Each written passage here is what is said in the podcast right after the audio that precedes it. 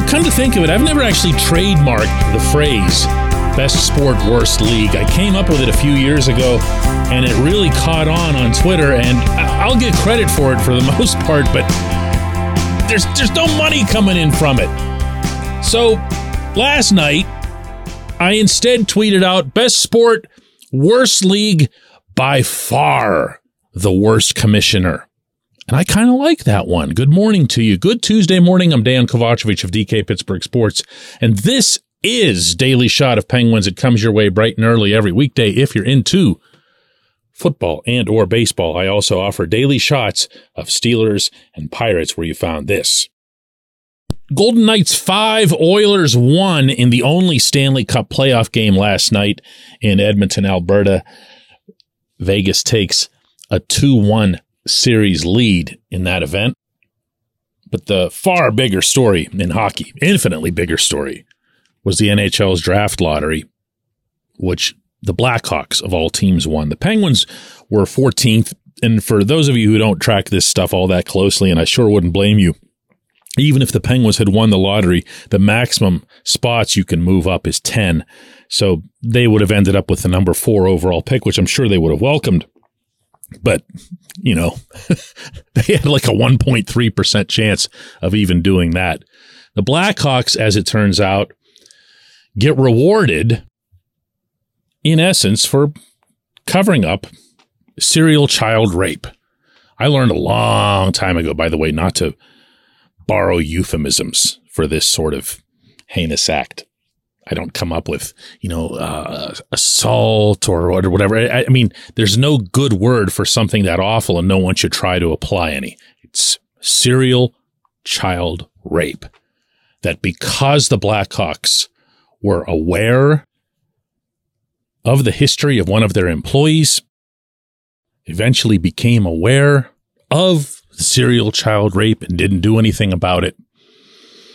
They ended up being fined $2 million. Now you can think, well, okay, me and you get fined $2 million. That's a pretty stiff punishment.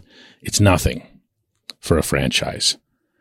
When the Coyotes ticked off Gary Bettman with some scouting combine violations, they were docked draft picks.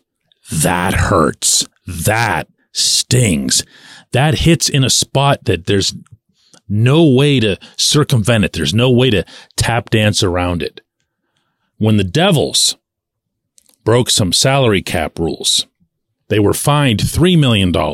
So I'd put that down as the, the second highest tier. And again, nowhere near the draft picks.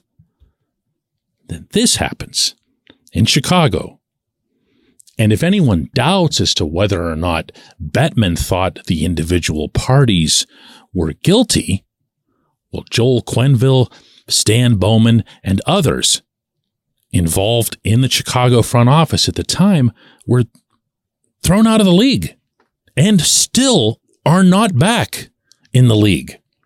But institutionally, nothing was done to the Blackhawks other than the $2 million fine for what the commissioner would only have to perceive as being a lesser violation than you know doing different things with a scouting combine or or or the devil's messing with the cap. This was seen as lower than that by this commissioner and his arrogance will never allow him to come close to admitting even that he'd had a difficult time with the decision or anything. He will snap back. That's how he responds. Believe me, I've asked many questions of Bettman in press conference settings, and I'll get the same sarcastic reply that everyone else will anytime he's questioned. You'll get the literal side eye from him. How dare you ask me a question? How dare you ask me a question that questions my authority here? This is going to sound like I'm sidetracking, but the root of this, and you know how I prefer to get to the root of an issue as opposed to, you know, getting into all the symptoms and after effects, is that this commissioner has become so drunken with power is so, what's the word I'm looking for here? He is treated by people in the league office as if he is literal royalty. I have seen with my own eyes these people running in front of him to open doors for him. I've seen them running to the back of the limousine to open the doors and make sure that he's everything is golden. All that's missing is someone flicking rose petals at his shoes on his way into a building. It's stomach turning almost as stomach turning as a ruling like this because now what ends up happening is that the Blackhawks get rewarded for this. How you say? Well, if they had been docked draft picks, guess which pick would have been the first one to be docked? That's right. It would have been the first rounder. And if the Blackhawks didn't have a first rounder, the Blackhawks couldn't win the lottery. It would have been I don't want to say fitting punishment because it doesn't fit the crime, but it would have been a lot more than asking a billionaire owner to pay a couple million dollars to make the thing go away. The owners, of course, being the Wirtz family, and they won out. Why? Bettman doesn't like to punish owners. Why? Because they employ him. Why do they employ him? Because he got them their salary cap system and he's made them even richer. And in turn, they've made him even richer and they've made him feel like a king. Rose petals and all.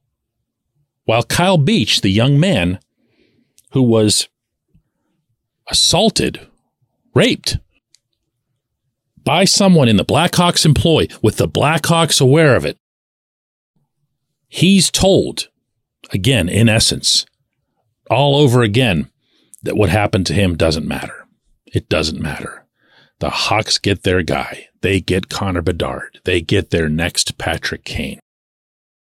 And this commissioner won't feel even the slightest bit responsible for any of it, nor will he have the slightest sense of having to explain it. That's just who he is, and that's just who this league is run by. And that won't change until he is gone. When we come back, J1Q.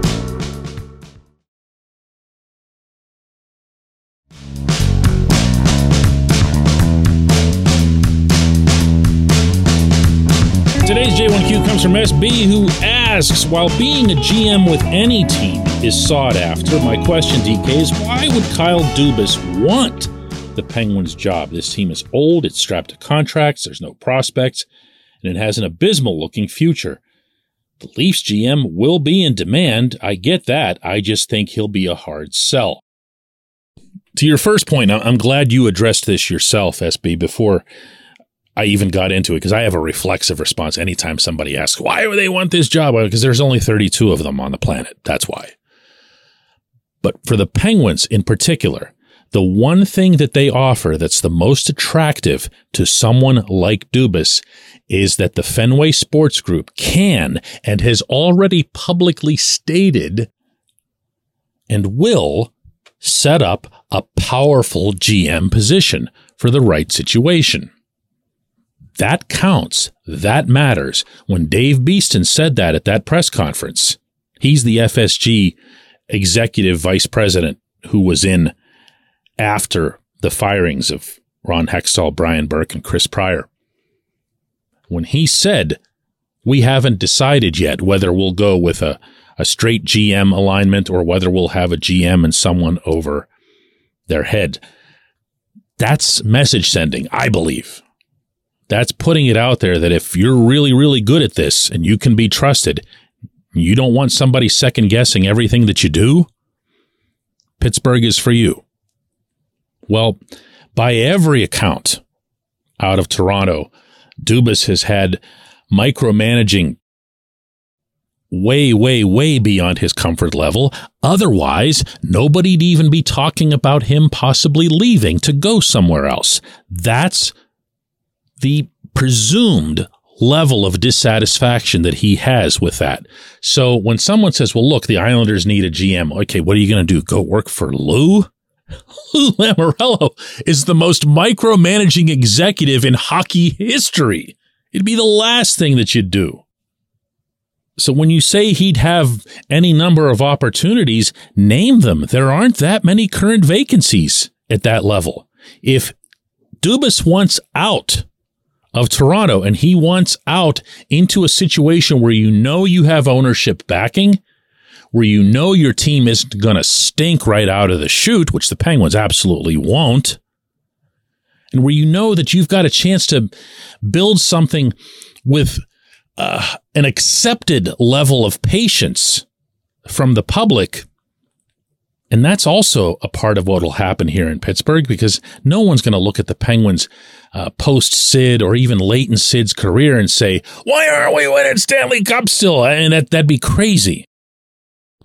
I think he'd have a chance to come in and do something that could be pretty good in short order. I keep saying this, and actually, it, it goes back months. And it was mostly related to Hextall, which is that this team only needed the easiest possible things to acquire, which was a backup goaltender, which was like one fast defenseman, and which were three or four pluggers for the third and fourth forward lines. That was it. That was it. Anybody could have done this. Anybody. But not the GM who was just going to look at the back of Mikael Granlund's hockey card and say, hey, look, man, he had 72 points a couple seasons ago. I like this guy. Let's give him all the money and throw in a second round pick and make sure we have him for two more years after this. Anybody could have done this job. Anybody. So if you're Dubas, you can look at that a couple different ways, you know?